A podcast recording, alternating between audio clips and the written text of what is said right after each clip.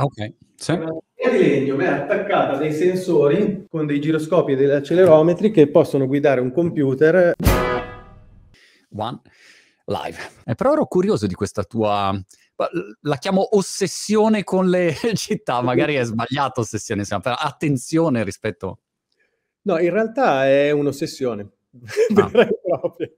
No, nasce, allora, io sono, diciamo, un pittore e poi sono stato votato alle tecnologie un po', un po' per passione, un po' perché volevo comunque coniugare la mia passione per la tecnologia con l'arte pittorica che fa parte comunque comunemente nel linguaggio, se uno ci pensa, la tela, il, l'olio su tela e tutto quanto fa parte del, delle tecniche tradizionali del passato. Ma com- e comunque io non riuscivo a rimanere all'interno del quadro. Poi ci sono stati dei momenti proprio della mia carriera in cui io ho incominciato a riuscire a coniugare quelle due, le due passioni. E, um, le scusa, città... No, sì, scusa Fabio se ti interrompo, ma tu hai avuto, diciamo, hai studiato tipo, non so, l'accademia di, di Brera, robe così, o da autodidatta? Sono completamente autodidatta e, e ho incominciato, tra parentesi, a dipingere con un aneddoto stranissimo, perché io ho sempre dipinto e a un certo punto la ragazza con cui stavo allora eh, mi ha preso tutti i quadri, li ha messi in un locale, mi ha invitato fuori a fare un aperitivo e mi sono trovato i miei quadri tutti esposti in un locale a Milano. Mi, mi, sono terrorizzato, mi sono anche un po' arrabbiato con lei, però poi questa cosa invece ha rotto qualcosa, ha rotto Siete ancora insieme ecco. dopo quella vicenda? ah, dopo okay. quella ok. Però mi sono sentito proprio nudo, invece poi ho visto che la cosa ha funzionato, ho visto le reazioni delle altre persone, mi sono aperto e ho pensato anche che potesse diventare una professione.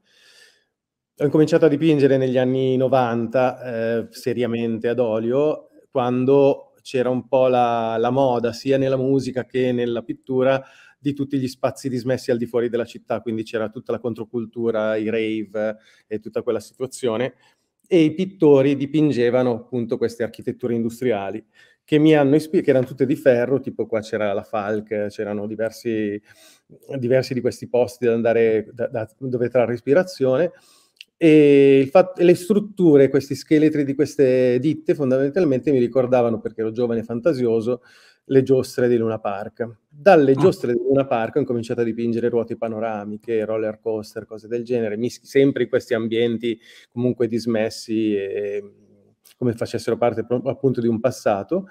E poi da lì ho scoperto, leggendo un libro che si chiama Delirious New York, di Rem Koolhaas, che è l'architettone, e che, che, proprio spiega nel primo capitolo come New York sia nata grazie a Coney Island. E quindi praticamente il Luna Park è stato creato in concomitanza con la nascita della città in verticale ed era praticamente il uh, territorio di sperimentazione di tutte le tecnologie che poi sarebbero state utilizzate per i palazzi, gli ascensori, le, mm, c'era, c'era la, la, squadra dei nani che facevano i pompieri, che poi è stato utilizzato questo stesso uh, concetto per i dipartimenti de, dei pompieri che potevano arrampicarsi sulle... Erano cose acrobatiche, cose idrauliche, cose... Mm, e attirava praticamente tutte... Eh, anche anche, anche, esperimenti strani, perché c'erano le incubatrici per far nascere i bambini eh, prima del tempo, in Europa non si poteva perché c'era la chiesa, quindi all'interno del Luna Park c'erano queste incubatrici che erano alla fine delle attrazioni. Ho scoperto tutto un mondo che ha fatto associare eh, nella mia testa la città a qualcosa di magico e, e da lì ho incominciato a concentrarmi nella, nel, nella pittura delle città, ho trovato una mia tecnica eh, che mi contraddistingue dal punto di vista pittorico per essere molto veloce a dipingere queste megalopoli. E, e poi appunto il palazzo in generale è diventato una specie di pezzo di un puzzle per raccontare una storia e quindi mi sono concentrato con quello. Poi la ricerca è diventata più che quella tecnica pittorica, è diventata proprio quella tecnologica. Però il soggetto, ho, ho ristretto diciamo, l'ambito di tutta la ricerca su un soggetto che mi permette poi di sperimentare sul nuovo, che, è più la tecnica del soggetto. Quando dici che hai trovato una tecnica per essere anche veloce uh, a, a, dipingere, se io guardo qualcuna delle, delle tue opere penso, no, io ci metterei 14 anni a farla, cioè mettere è, è, una roba lunghissima. Dall'altro lato, mh, mm, ho visto mio figlio che si è intrippato di, di manga e ha preso un software dove fa così e viene dipinta l'intera, mm, come dire, mm, la, la, tutti, tutti, i palazzi, il background viene fatto in automatico, fai così e lui fa tutte le... Lo devo suggerire. Però diciamo è standard, cioè più o meno standard no? quando nei fumetti vedi quella roba lì. Eh, e quindi mi domando um, come, cioè quale sia il giusto bilanciamento tra, ok, velocemente perché dopo un po' se no eh, non, non, riesci a concentrarti su quello che poi il messaggio che vuoi trasmettere o quanto invece è importante che ci sia una lentezza anche nel, nel dipingere perché il, il, percorso comunque fa parte dell'opera ecco non so se te l'ho detta bene o male no in realtà per me proprio la velocità di esecuzione è fondamentale cioè okay. da quando l'idea a quando il quadro è finito ho bisogno che sia risolto velocissimamente. Se non riesco, il quadro rimane lì abbandonato, tipo questo quadro che ho qua dietro, che ho iniziato a novembre, ah. ho messo un giorno a fare quella parte lì e poi mi sono perso in mille altre cose, tra cui le cripto, ovviamente, che ormai... Ah. Però sì, è la, è la velocità, io praticamente stendo il colore sulla tela, fresco, e poi lo sposto con delle aste, creando tutto l'effetto del, del gratinato che, che, poi sembrano delle, delle, facciate con le finestre dei palazzi. Ed ah. è molto veloce come tecnica. Ovviamente bisogna avere già in testa completamente cosa si sta facendo perché di, non si può sbagliare, bisogna avere una buona idea prospettica del tutto e del, dello scenario che si sta dipingendo, però è, è molto veloce. Eh, tempo di realizzazione, se dovessi fare il figo, dovrei, direi 30 anni e 4 giorni, come diceva Picasso. però, però, in realtà in, in, meno di una settimana risolvo tele di grandi, grandi, dimensioni che a vedersi in realtà sono molto dettagliate, sembra che ci sia un lavoro Caspita. maggiore dentro. Caspita, pensavo fosse un lavoro chilometrico. Domanda stupida no, da non artista, ovviamente se sbagli, cioè se, se, cambi idea, dici no, aspetta, però vorrei, devi rifare tutto? Cioè devi aver chiaro sin dall'inizio dove vuoi andare a parare? O no, hai vabbè, un margine? In realtà l'olio serve per... Io uso la, la, pittura d'olio molto diluita perché mi permette appunto di spostarla sul foglio sul, o sul eh, pannello o sulla tela. Eh, ed anche perché comunque l'olio, se preso in tempo, si può comunque correggere, cancellare, è, è, molto mutabile, quindi si può cancellare l'olio, non, non è una... non, non, tutti lo sanno, ma l'olio si può cancellare. Ok. Senti, parlavi delle cripto, che, che sono, diciamo, l'incontro che hai avuto da, da, un po' però, mi risulta, non è proprio recentissimo. Da parecchio, da parecchio. Da parecchio perché eh, io ho incominciato a un certo punto della mia carriera a lavorare con la realtà virtuale.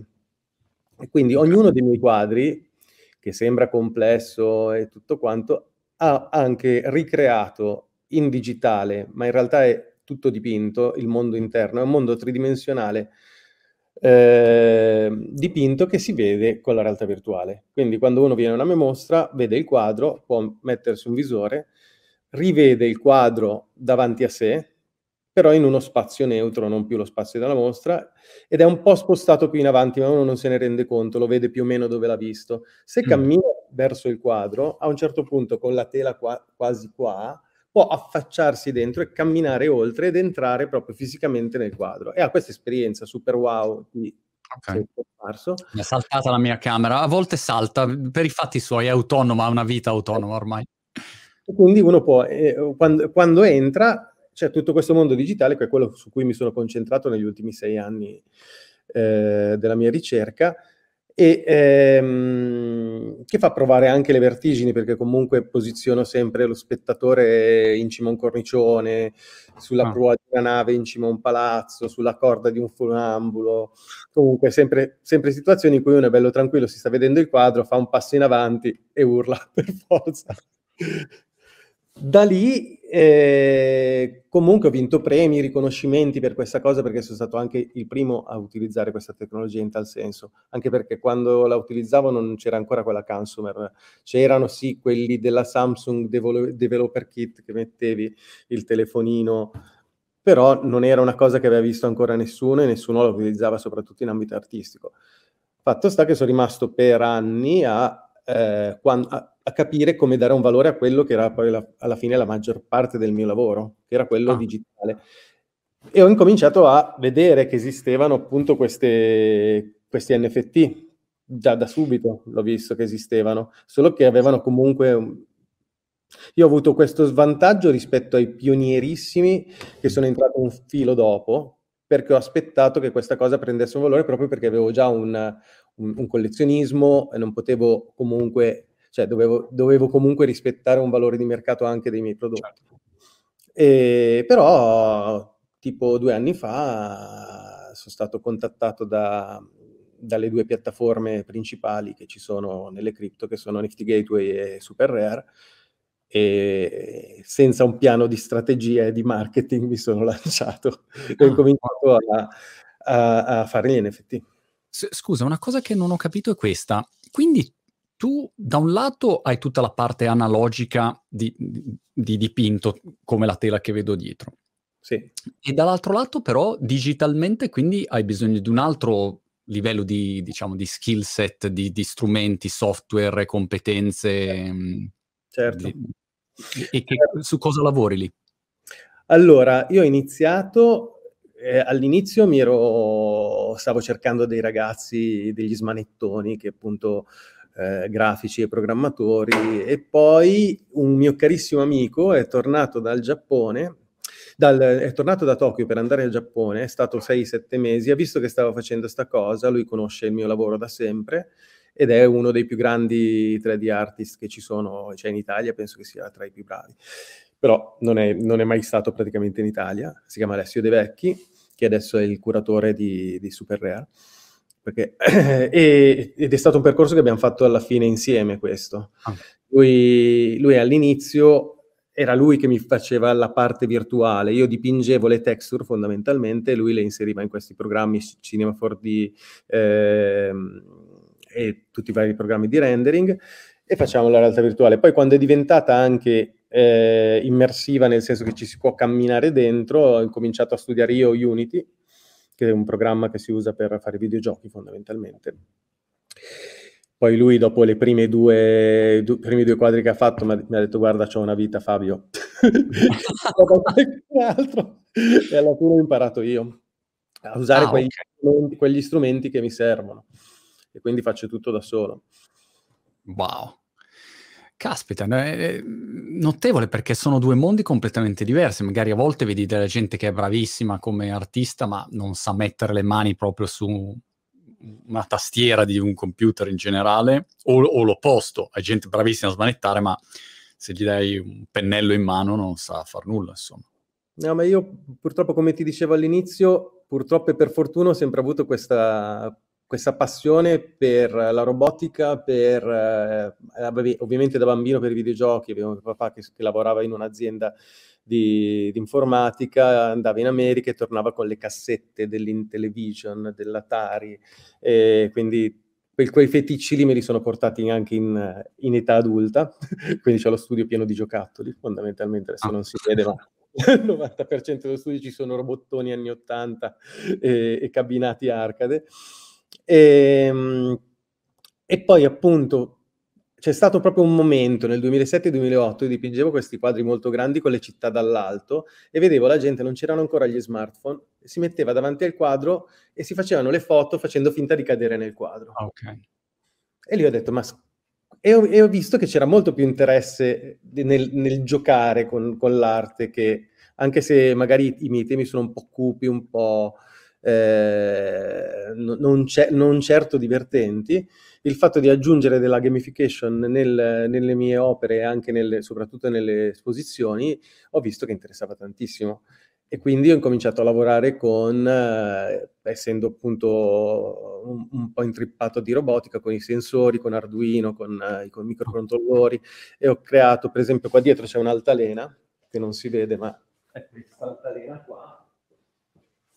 Ok, sì. Una di legno è attaccata a dei sensori con dei giroscopi e degli accelerometri che possono guidare un computer, quindi proie- dei proiettori, del, degli impianti audio, a seconda di un, come uno va sull'altalena, crea delle immagini, crea dei suoni, e con quello ci ho fatto sì, un'installazione. Un'installazione. Voglio, voglio, voglio anch'io, Fabio, la voglio. Voglio qua stare qua sull'altalena, posso di stare sulla mia seggiolina. Questo è fighissimo.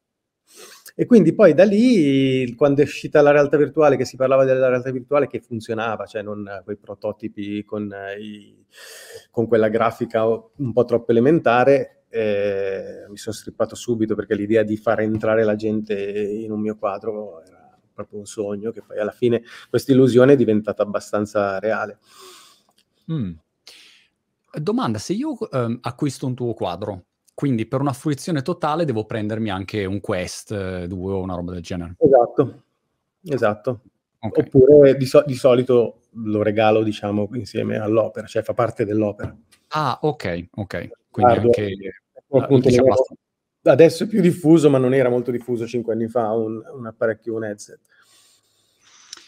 e la fruizione a quel punto è una fruizione comunque che immagino ha una durata limitata, quindi perfetto per essere immerso in un visore, quindi non, non devo stare due no, ore.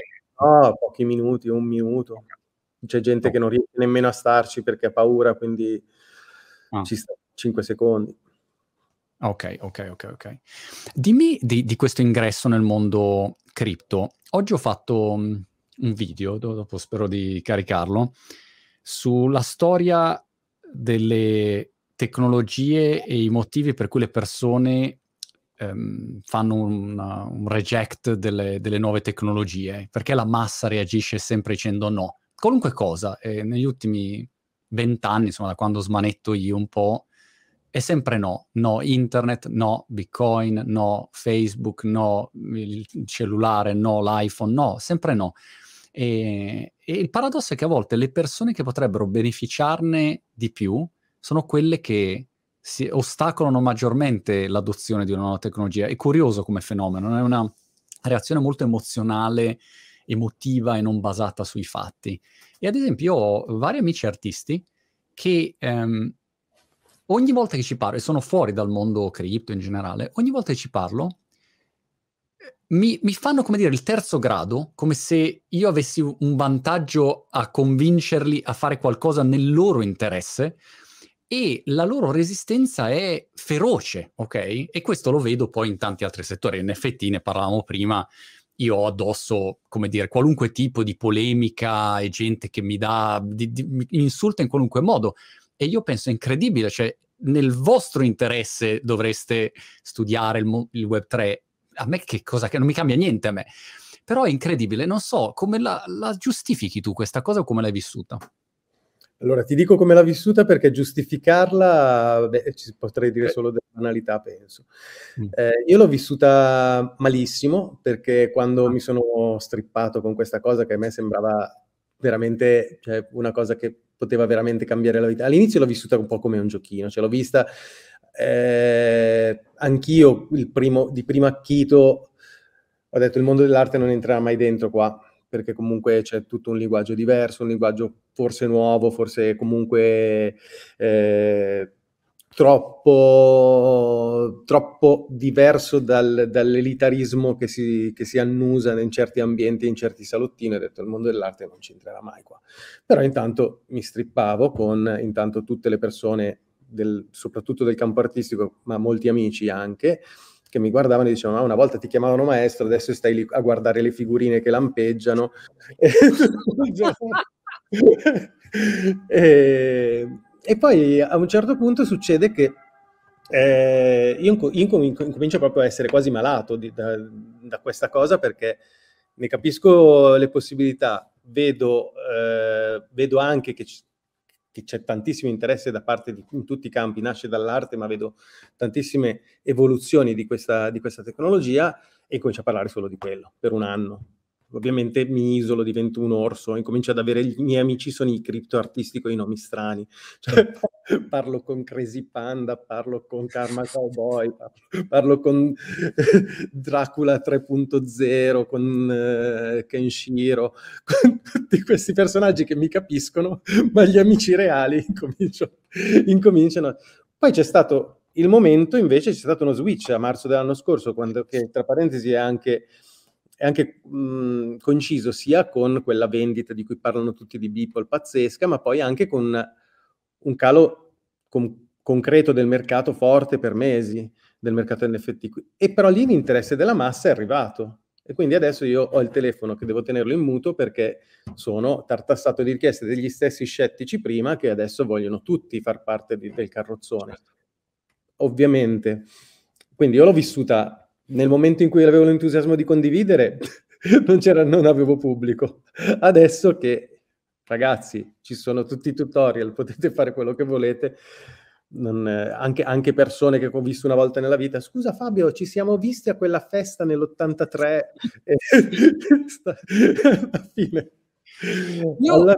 vivo questa strana mh, situazione di dissonanza cognitiva d- dove da un lato sono Beh, vivo in Inghilterra, ma facendo video dove parlo in italiano, insomma, sempre meno, però sarà, però in questo momento parlo in italiano, ho il mondo dell'Italia che dice no, no, no, no, no, e io ogni giorno parlo invece con tutto il resto del mondo, da, non so, Boy George a quello che fa appena raccolto 50 milioni per finanziare un film con gli NFT.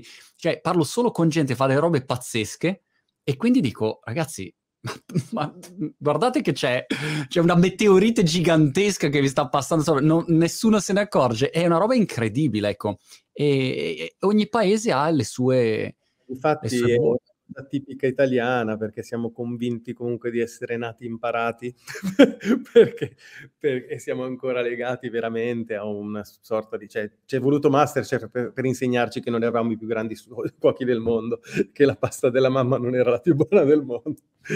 Quindi anche questa cosa qua è, è fortissima, cioè, e comunque anche se vedi nella scena proprio del, della criptoarte, che è ancora in evoluzione, criticabilissima da tu, sotto tutti gli aspetti, ha avuto tantissime eh, aspetti positivi, proprio rivoluzionari, anche nell'ambito di che cosa, che cosa è l'arte, chi sono gli artisti, perché c'erano un sacco di categorie di artisti che erano quelle che avevano in realtà tutti gli strumenti per creare arte moderna e contemporanea, che erano fondamentalmente i concept artist, per esempio, hanno, sanno usare tutti i programmi, hanno delle basi di studio di storytelling, di, delle, delle capacità di, di, di, composizione figurativa, quindi anche nel, nel, senso più classico dell'opera d'arte, quella figurativa, cioè quelli che hanno più strumenti adesso non sono certi pittori, eppure sono sempre stati relegati a lavori di eh, appunto commissioni, magari per marchi e cose del genere mentre adesso appunto hanno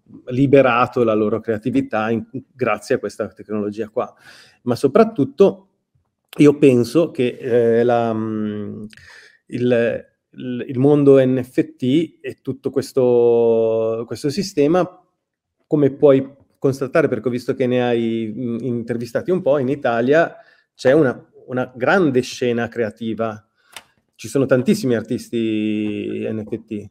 In Italia e in Argentina, non so perché in Argentina, però in Italia e in Argentina ci sono delle comunità di criptoartisti molto vaste e, e, e talentuose, mentre il mercato ancora non gli crede. Non, non, esiste un collezionismo italiano, ce ne sono pochissimi, sono mosche bianche, e, chi, e, quindi tutti quelli che investono in questa tecnologia sono appunto pervasi da scetticismo completo, è una bolla, e qui e lì. Vedo comunque gro- i grossi gruppi si stanno muovendo. Io ho visto che anche in Italia c'è, c'è interesse. Sono i singoli che sono un po' spaventati, c'è qualcuno che cade in progetti strampalati che nascono ogni tanto, che sfruttano l'hype, che, e poi ovviamente poi riportano delle esperienze pessime certo. e qui che confermano la loro idea era meglio se non facevo niente, era, era una bolla e tutto quanto. Per me Però... è interessante il fatto che ci sia, Fabio, una serie di opzioni nuove che prima non c'erano, anche sui lavori. Eh, ieri ho provato a fare un riepilogo di quali sono alcuni lavori nuovi. Non so, ne ho detti 15, ma al volo così, da, dal Discord manager a, a lavori che fino a 10 secondi fa non esistevano. E anche lì i commenti di, di chi vive magari in una bolla italiana sono ah, ma invece l'idraulico è importante. Ok, ovviamente l'idraulico è importante, forse questo è anche il fraintendimento. Non è che quando c'è una nuova opzione, allora vuol dire che il vecchio lo butti via e esiste solo quello e viviamo coi visori. Cioè, non è questo, è semplicemente ho una nuova opzione. Ma perché devo buttarla via, no? E magari la nuova opzione per tutta una serie di categorie di lavori è anche un'opzione migliore che ti dà una proprietà maggiore rispetto a quello che fai, ti dà un controllo maggiore, ti dà una migliore autonomia. Mm, non vedo quale sia il problema, ecco, però a volte c'è questo blocco eh, Beh, che, che c'è sempre. Soprattutto perché noi stiamo, noi perché ormai ci sono dentro, però è talmente contagioso no, questa, per me questa, questa nuova tecnologia perché veramente sta cambiando le vite delle persone e, e lo vedo sotto i miei occhi. E il problema è che si parla tanto di metaversi, che per adesso sono delle cose veramente strumentali a far capire che cosa può essere un metaverso, ma non deve essere per forza una roba 3D che sembra Minecraft il metaverso, può essere qualcosa di ben, ben più serio e strutturato. Però tutti questi mondi, tutti stanno investendo, non in Italia, ma nel resto del mondo, in questi mondi, ma chi li crea gli sviluppatori non ci sono, ce ne sono pochissimi, sono, sempre, sono, po- sono veramente pochi. E ci sono paesi come l'India che sta facendo training di...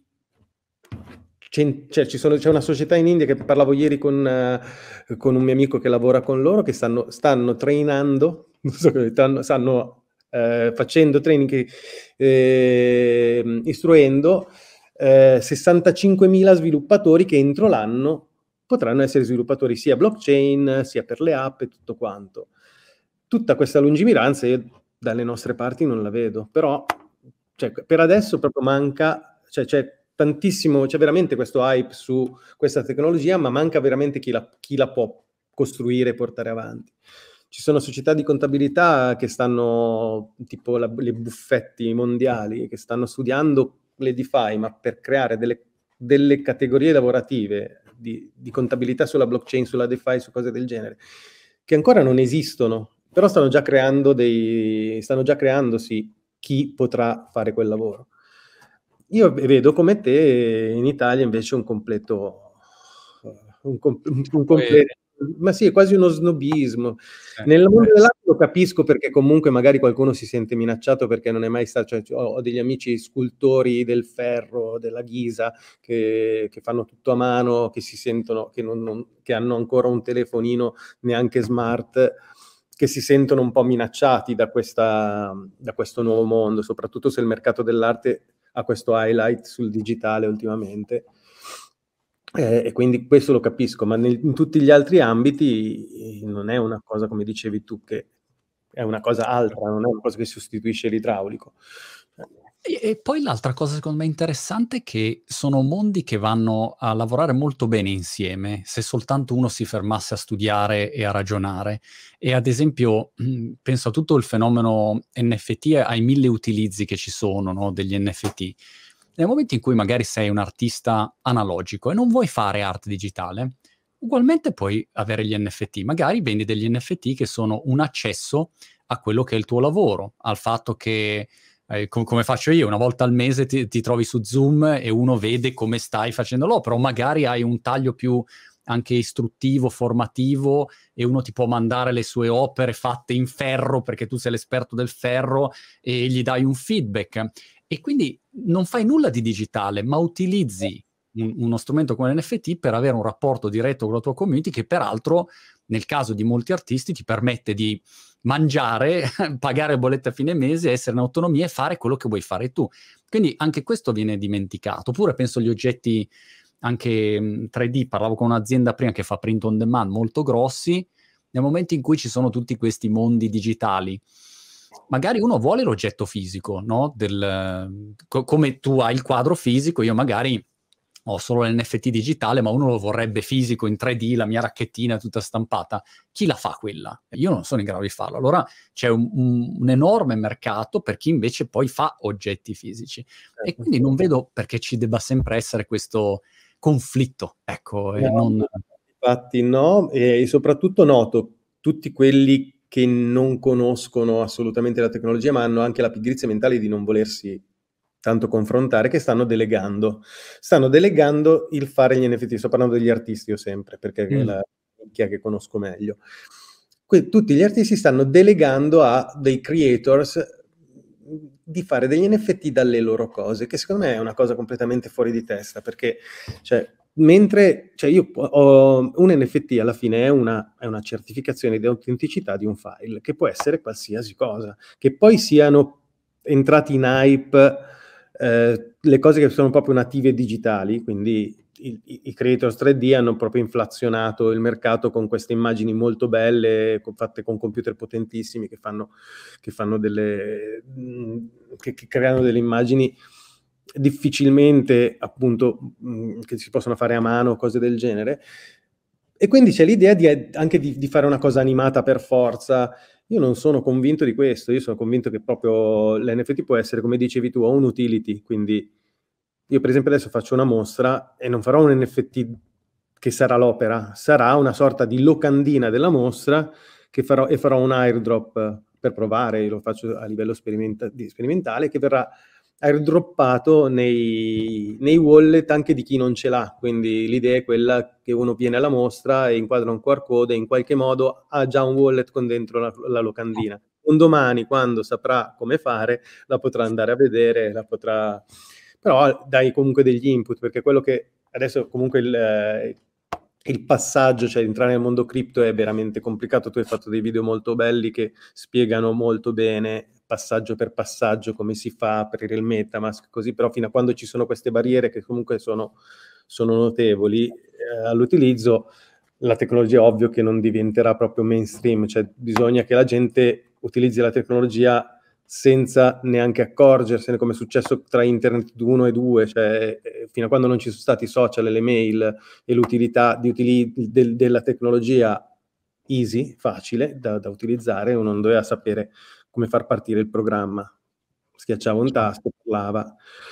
E quindi anche l'NFT secondo me è ancora in una fase che è veramente te- tecnica, troppo, cioè pre- prevede delle conoscenze tecniche e anche il rischio di aprirsi un wallet, avere delle chiavi private è una cosa fortissima. Sì.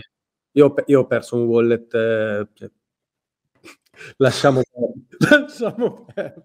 È così, guarda, proprio ieri leggevo un articolo di Vitalik Buterin, peraltro stavo guardando, prima di collegarmi, stavo guardando un oh. video del, del, suo intervento qua al eh, Denver Ether Vitalik Interview Ask Me Anything a ETH Denver 2022, ha 207 visualizzazioni, per darti l'idea di quanto la gente ad oggi trascuri, questo è un video fondamentale, cioè sarebbe obbligatorio da mandare a scuola sto video, ok?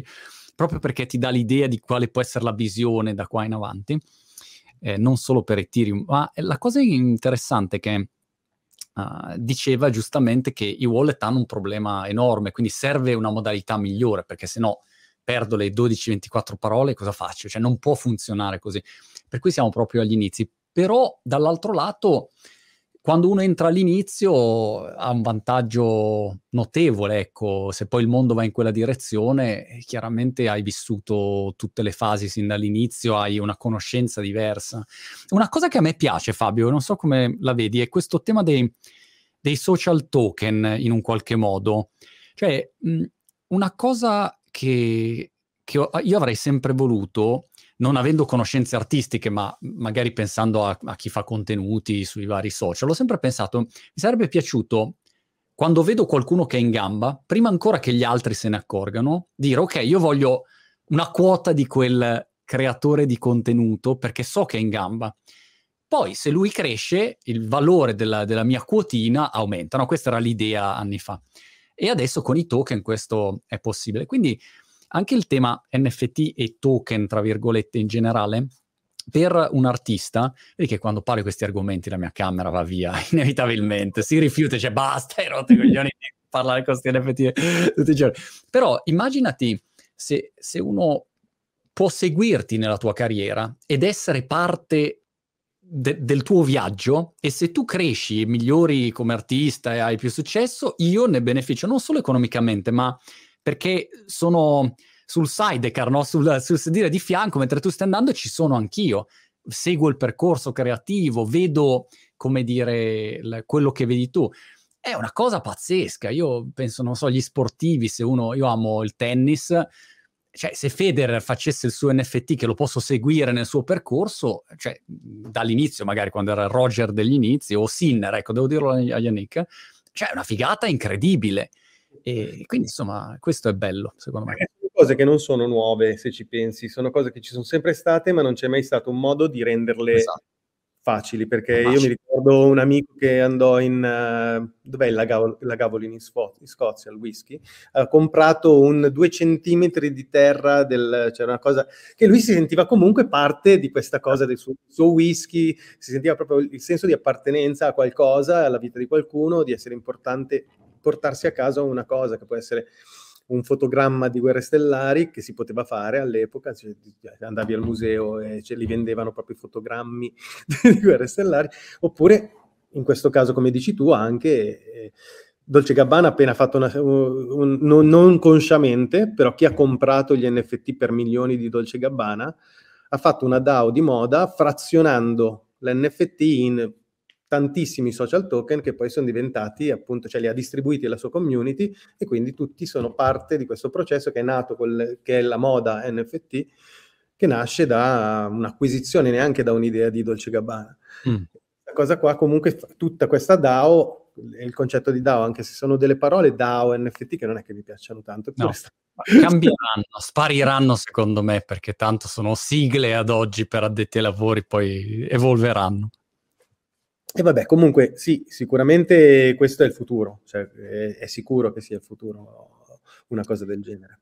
Un'eccezione che vedo, Fabio, spesso è quella che in inglese chiama la fi- financialization, financialization la, la, l'aspetto esclusivamente finanziario di questo Web3. Questo spesso è un'eccezione che vedo. Uno dice, ma io voglio supportare un artista, ok, un musicista Um, ma io non voglio, mi dicono, prendere il suo NFT, perché devo pagare per avere il suo NFT? Io voglio solo ascoltare la sua musica. E la cosa incredibile anche qua è capire come la maggior parte delle persone non capisce che già paga. Paga per ascoltare la musica, paga per andare a un biglietto, a un concerto, paga per vedere un film. Già paghi sempre, ma la differenza è che hai 0% di comproprietà di quell'avvenimento non sei partecipe per niente, sei solo un tizio che spende. Invece in questa visione nuova è diverso. Io sì, pago per avere magari un tuo NFT, però a quel punto ho, sono uno stakeholder in sostanza, sono partecipe a quello che è il, il percorso tuo o, o di quell'NFT. Quindi è, è, interessante questo, forse è anche un fatto di... È politicamente inquietante perché comunque si, si tratta proprio di possedere, essere, essere quello che hai è una cosa che comunque non ha mai... Cioè, certo. è una cosa che può essere, molto, può essere molto criticata. Infatti è un anarcocapitalismo strano, tutto individualista ma community DAO, è un po', è un po' una ridefin- ridefinizione di tutto, però fondamentalmente stiamo passando da un momento in cui ci eravamo appena abituati a non possedere la musica, per esempio, noi anche quando, quando è diventata immateriale, comunque scarica, piuttosto li scaricavamo gli MP3, li mettevamo nella chiavetta, avevamo le chiavette con, ognun, con, con le categorie, le cartelle. Poi è arrivato Spotify e sono arrivati gli streaming eh, di, di, tutto, video e audio, e, e siamo, ci siamo abituati a pagare per avere in prestito in, per un attimo un, un, contenuto musicale. Adesso sta cambiando ancora, molto velocemente questa cosa e si sta tornando a possedere veramente quello che si, si ama, le proprie passioni. Quindi secondo me, secondo me è, an- è, anche più funzionale questo alla nostra propria natura umana, il fatto di, di possedere i feticci. E, e, i ricordi e quindi questa tecnologia va in tal senso che secondo me è molto più molto più chiara rispetto a, appunto alle grandi cloud con dentro tutti, ma tu, tutto un calderone di, di contenuti. Anche perché quello poi è facile stabilire, guarda quello che sta succedendo in Canada adesso, cioè nel momento in cui c'è qualcuno che ha un unico contenitore con dentro tutti i tuoi servizi belli a cui accedi, io posso spegnere il tuo accesso da un secondo all'altro. E quindi questo è un aspetto. L'altro aspetto è che è ovvio che le persone si concentrano sempre sulla parte economica, però magari io posso dare degli NFT gratuitamente o una DAO non è che debba per forza avere una connotazione economica, è un fatto anche proprio di come ci vogliamo organizzare. Um, quindi... Perché adesso so. ho fatto tanto clamore i numeri che sono stati poi alla fine tanto criticati perché la bolla, perché sono prezzi gonfiati e tutto quanto, però è una cosa che quasi tutte le tecnologie nella fase di adoption hanno questa, hanno questa verticalità e, e, quindi siamo in quella fase lì, quindi chi c'è adesso gode anche dei frutti economici di questa cosa, che poi è, non, non, è strutturata solo per crescere all'infinito, anzi.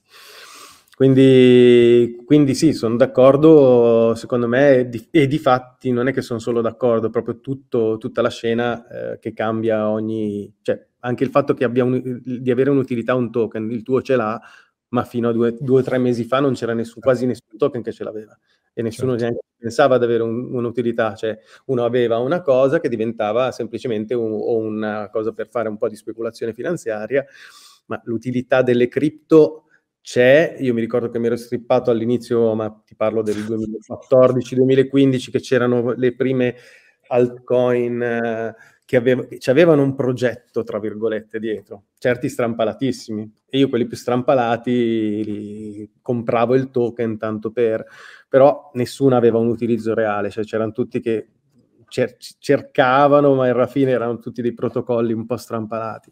Adesso effettivamente si è trovato con gli NFT un utilizzo ben chiaro, cioè uno può andare al ristorante se ha guarda una trasmissione televisiva, se ha un token di quella trasmissione perché la sta guardando, in qualche modo gli viene trasferito, quando va in quel ristorante che c'era la televisione o la pubblicità ha uno sconto perché c'è, il, perché c'è questo, questo, token. Ma questa cosa succederà in maniera automatica se il Web3 Chiaro. diventa quello che, quello che ci si auspica. All'inizio è sempre così, no? È un po', però secondo me è come se io guardo mm, mm un quadro tuo, ok? All'inizio, i primi 30 secondi, che ancora stai mettendo l'olio così, e dico, ah, che cagata, questo quadro, questo qui è inguardabile. Eh, ma non posso giudicarlo dopo i primi 30 secondi, Fa- te lo faccio finire e poi valuto, no? E qua secondo me stiamo valutando, molti valutano così in modo approssimativo perché all'inizio. Però vedo, ad esempio, alcuni segnali interessanti, a parte vabbè, l'adozione di massa ormai di tutte le, le, le, grandi aziende, su, ad esempio Bitcoin, uh, Ethereum, cioè lì c'è un'adozione di massa che, che, ormai non si torna più indietro, insomma. Però quando tu vedi, ad esempio, la conferenza che ti dicevo prima, ITER Denver, che va Andrew Young, che era il candidato a presidente degli Stati Uniti, cioè negli Stati Uniti i politici cominciano a muoversi lì perché sanno che A, ci sono voti, B, c'è una community molto, molto smart, veloce, ricca, e quindi tu vedrai una spinta anche politica in questa direzione, insomma. Quindi, insomma, non lo so, quando, quando arrivano queste, queste, ondate qua, com'è la frase? Quando arriva il, lo schiacciasassi, puoi decidere due cose, o sei parte dello schiacciasassi o sei parte della strada, insomma dipende uno da che parte vuole stare. Mi piace il tuo massimalismo, mi piace. Ma... Però, no, in realtà io sono poi per buon senso, senso critico e sono scettico per definizione. Quindi io ogni volta che esce una roba nuova dico, mm, ehm, sì, interessante, ma, no? Quindi provo sempre a valutare quali sono gli aspetti negativi e qua ne vedo una lista infinita. Cioè, prima di collegarmi con te, stavo scrivendo OpenSea, una delle mie classiche mail che ai tempi mandavo, come faceva il mio amico che mandava il fax con lo scotch che continuava ad andare a ciclo ininterrotto no? quando mandava il reclamo. E, è una mail in um, capital, come si dice? Capital letters, maiuscolo. è maiuscolo, tipo OpenSea, you are bad, why don't you take down the scammers? E ho tutte queste collezioni fake che assediano me e i miei utenti, no? E continuo a scrivere, continuiamo a scrivere, non le tirano giù, è una roba allucinante. Quindi, No, e lì come al solito devi conoscere qualcuno dentro perché ormai è, è esploso talmente tanto che è difficilissimo. Cioè, anch'io ho in ballo da, da, luglio il mio scam del wallet che ancora sono lì a scrivergli. Wow. da luglio ogni tanto c'è qualcuno che mi risponde, poi cambia la persona di riferimento, è diventato anche per questi, comunque erano delle realtà molto piccole fino a poco tempo fa, cioè quasi, mm. Quasi a conduzione familiare. Cioè io ho vissuto proprio la nascita di Super Rare, erano pochissimi, sono diventati, si sono dovuti strutturare, hanno, hanno dovuto prendere dei curatori, all'inizio erano due, poi ogni curatore aveva sotto otto, otto curatori, cioè perché prima c'erano 50 persone che alla, alla, settimana che si interessavano, adesso ce ne sono, cioè prima ti parlo di un anno e mezzo fa, adesso certo. ce ne certo. sono decine di migliaia al giorno. Un aspetto Fabio che mi fa sempre riflettere da anni, devo dire, eh, vale per le piattaforme social, ma vale anche adesso per tutte le piattaforme, diciamo, Web3, è questo. Se tu hai accesso prioritario alle funzionalità, oppure hai semplicemente un contatto diretto con il founder di OpenSea, perché magari sei Justin Khan, che è il fondatore di Twitch, che lo chiama e dice, oh, guarda, ah, Justin, a quel punto dicono, ah, mettiamo in, in, eh, in evidenza la tua collezione. Ma questo cambia da così a così il risultato di quella collezione, la visibilità.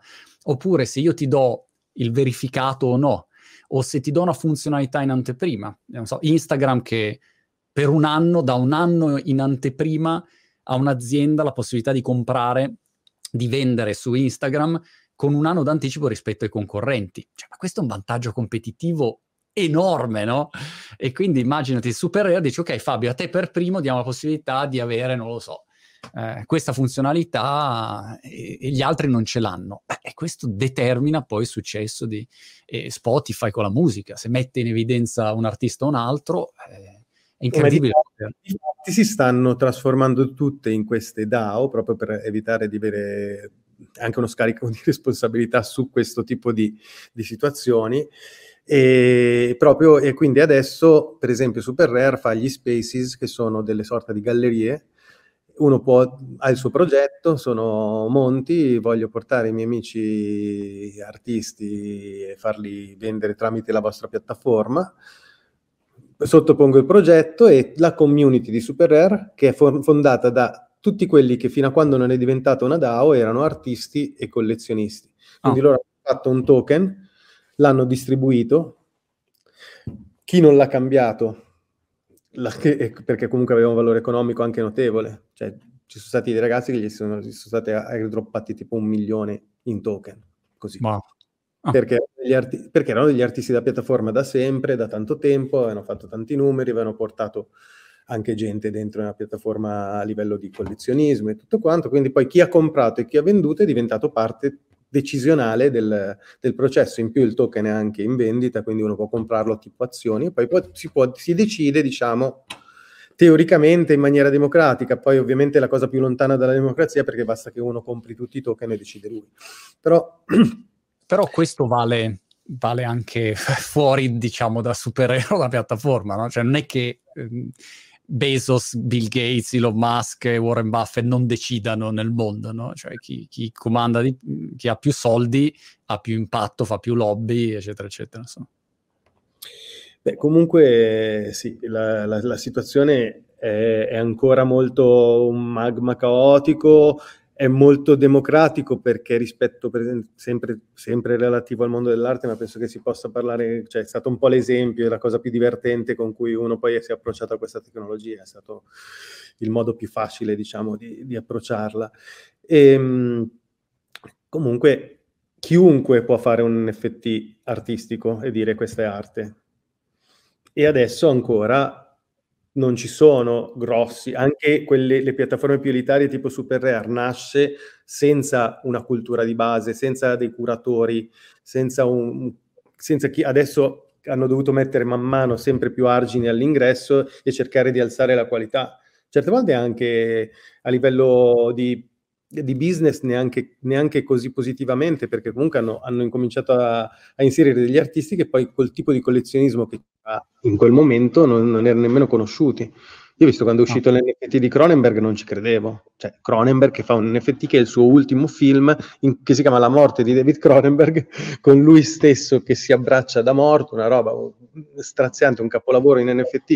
Il primo NFT che dura più di un minuto perché c'è una tecnologia anche speciale, tutto quanto. Chi l'ha comprato lo sviluppatore che ha fatto la tecnologia perché non, non stava comprando, ha fatto un'offerta a Catao e, e, poi vai a, vai a, vedere il perché, in realtà nessuno sa che di, di, dei nuovi collector che c'erano in quel momento sapeva chi fosse.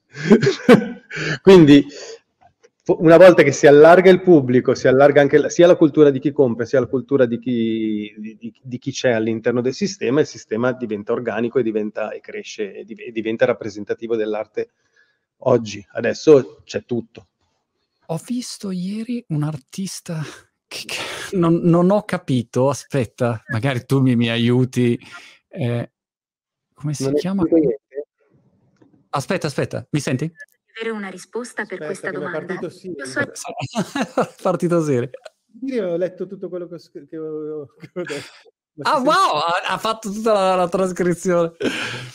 Siamo sempre ascoltati, siamo sempre ascoltati, ma se uno lo dice immediatamente ti, ti, a me scrivono delle, queste varie aziende, mi dicono no, non è vero, nostra tecnologia non ti ascolta sempre e se vuoi ti spieghiamo esattamente perché non ti, ti ascoltiamo a volte, ma non sempre tutta la spiegazione. Te- vabbè, ma la tua ragazza, arriva l'omino che ti dice guarda che non ti stiamo ascoltando. Esatto.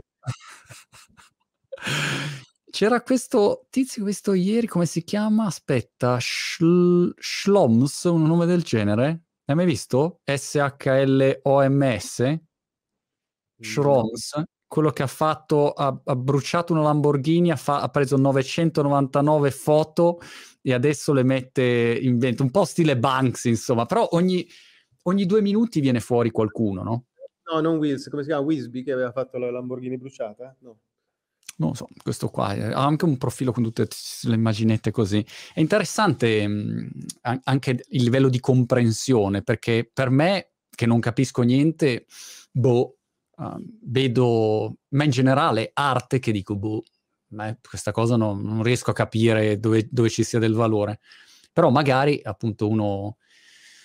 Lo, dall'interno lo, lo vede diversamente e dall'altro lato, come dici tu, qualcosa che per una community specifica ha un grande valore, ehm, dall'altro lato magari non riconosce valore a un artista tradizionale perché non è in linea con... Un po' come quando io intervisto un grande cantante italiano, per me è fighissimo, facciamo 10 visualizzazioni perché una, una, la nuova generazione quel cantante non gli dice niente, ecco. Yes, Schloms yes. però, però, però. Schloms. Eh, te, ti mando il link, non lo so, l'ho visto ieri. Eh, SH S-H-L-O-M-S si chiama. Ma tu, Marco, no. Marco ah, io non ho ancora visto eh, Vitalik um, a, a Ethereum Denver, ma um, ha parlato in maniera comprensibile? Io all'inizio ho scoperto questo personaggio, ho cercato di ascoltarlo e di seguire il suo Twitter. e c'è un livello di complessità che... È difficilissimo. Eh, va a seconda dai, dai, livelli a cui parte, ecco. Dei, è un po' come Elon Musk, è gente che parte comprensibile e poi però iniziano a fare degli scatti di approfondimento dove o hai una laurea in fisica nucleare, quantistica, termodinamica, non so, eh, o, o non lo puoi capire e, e, via così, a seconda dei livelli a cui vanno, accedi o non accedi, ecco. Eh, sì, però c'è gente che... che... quando parla si vede che il suo cervello sta andando più veloce di quello che sta dicendo, che sta già pensando sì. a cose che deve dire e questa cosa crea questa... Boh, io, a me sembra di parlare, di guardare un alieno tutte le volte perché... Sì. e poi c'è questo anche paradosso visivo dove lui arriva in pigiama eh, dici ma questo non so vestito da mascotte perché almeno non lo fermavano sempre e poi inizia a parlare di stati digitali di e dici ma non lo so poi parla non so 45 lingue una roba allucinante Eh, insomma, è un personaggio notevole, ma ce n'è diversi. Insomma, ormai è più probabilmente filosofo, insomma, del, di tutto il mondo Ethereum e meno con le mani nel codice. Eh, però, insomma, è, è, senz'altro un personaggio interessante da, da, monitorare, quantomeno per capire cosa dice. Senti Fabio, ma progetti futuri che cosa, cosa bolle in pentola? Allora, io adesso ho preso una piccola pausa dagli NFT perché in realtà io da, da artista diciamo che viene da vent'anni di carriera nelle gallerie, eh, alla fine quando ho, in, quando ho, iniziato a fare NFT, io ho cominciato a fare gli uno a uno, che sono praticamente pezzi unici, come ho sempre fatto con i quadri. E, e, quindi non avevo capito il potere delle edizioni e quindi sono arrivato molto tardi a fare le edizioni, perché le edizioni entrano proprio in tutta quella filosofia della community, del crearsi una fan base che non esisteva nel mondo ah, tradizionale, perché nel mondo tradizionale basta che hai quei quattro collezionisti che ti stimano e che portano avanti, la, cioè che ti, ti, fanno un po' da mecenato, un po' ti aiutano, un po' durante le mostre basta, cioè, il mio gallerista storico dice sempre basta uno, a coinvolgerne uno all'anno. quindi, quindi diceva, è stato durante la pandemia, diceva, ma perché ci fanno chiudere? A noi basta che entri una persona all'anno e ci può risolvere wow. l'anno, per modo di dire, no? Nel senso, bastano pochissime persone in realtà per mandare avanti un sistema della carriera di un artista. Io ho fatto, forse in vent'anni avrò fatto 200 quadri, 150 quadri, quindi, quindi comunque, invece, quindi non ero abituato a questa cosa.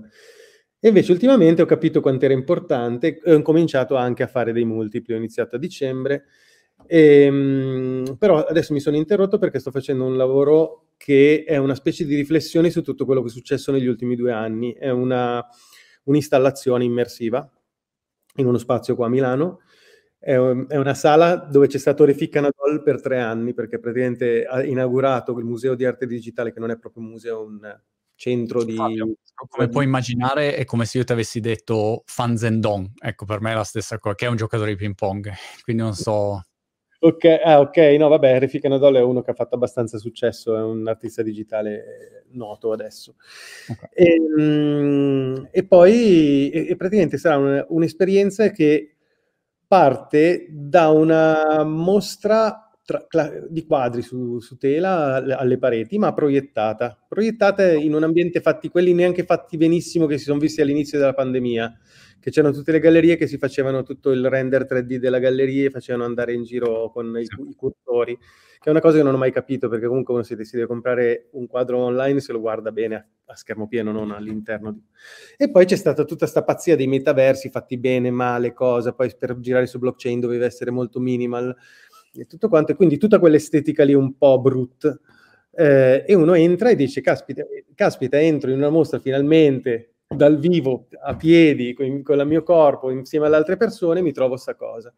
E poi succede che eh, si scopre durante questa permanenza in questa stanza che tutta la stanza si trasforma e diventa un'opera d'arte. Quindi crollano mm. le pareti della, della, della galleria tradizionale, diventa un'opera d'arte in cui c'è sempre il fattore vertigine, gioco, perché diventa un enorme ascensore, fondamentalmente questa stanza, essendo proiettata su tutte le pareti, faccio scorrere le pareti all'interno di questo paesaggio, ti faccio fare un giretto nel metaverso, dopodiché ti faccio, ti faccio la domanda, ma questo è il metaverso che vorresti? Dopodiché quello, tutto quello che sale prima o poi deve anche scendere, c'è una specie di precipiti, precipiti al suolo e c'è un finale con, eh, che lascia più domande che risposte. Però okay. è, un, è, un, viaggio che faccio, un viaggio immersivo, poi probabilmente non riuscirò a trattenermi da, da, da tirarne fuori degli, degli, NFT, però per adesso è un'installazione che ci sarà qua a Milano ad aprile.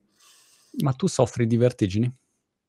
Io no, ma mia madre era terrorizzata e questa roba mi ha molto condizionato. Cioè, come spaventare mia mamma.